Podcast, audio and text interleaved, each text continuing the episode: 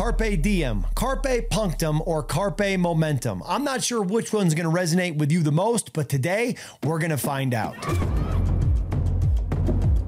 This is Brian Cain with the Mental Performance Daily Podcast, and today we continue my book battalion in my friend Brian Johnson's Heroic app, where he gives you more wisdom in less time with six page book summaries, 20 minute audios. Today we're breaking down the book Coaching the Mental Game by the great Harvey Dorfman. Now, I have a personal relationship with Harvey before he passed. I had a chance to go visit him at his house in Brevard County, North Carolina, when I was an up and coming mental performance coach, and to learn a lot about his approach to the mental game. Harvey had coached some of the best players in baseball, some of the best athletes in the world on mental performance. And he was really great at keeping it simple. And in coaching the mental game, he talks about keeping it simple means knowing what matters and what doesn't. Athletes tend to complicate their world with their needs, their fears, and their desires to succeed. He said, Sport is simple, people are complex. And the most simple form of focus is to attack and execute. He said, carpe momentum, seize momentum by focusing on the moment.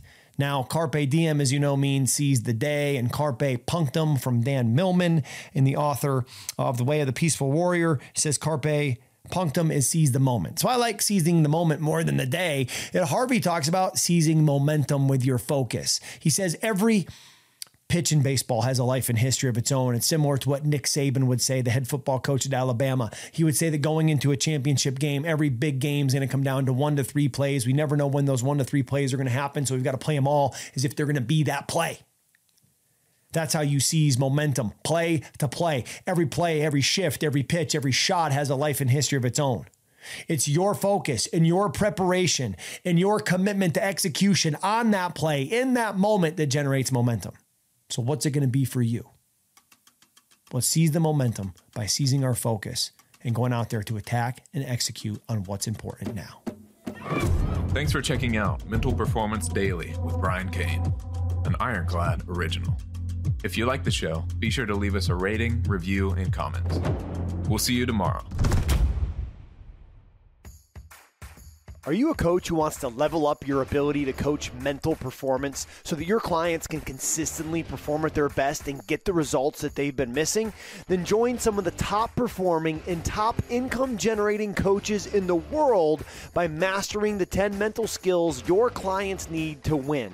I open my Mental Performance Mastery Coaches Certification course only twice a year, typically in May and November. So your next step is to join my free insiders list so you can save save $200 when you join. Just head to briancain.com and click on certification to join our insiders list and learn more about how you can become a certified mental performance mastery coach.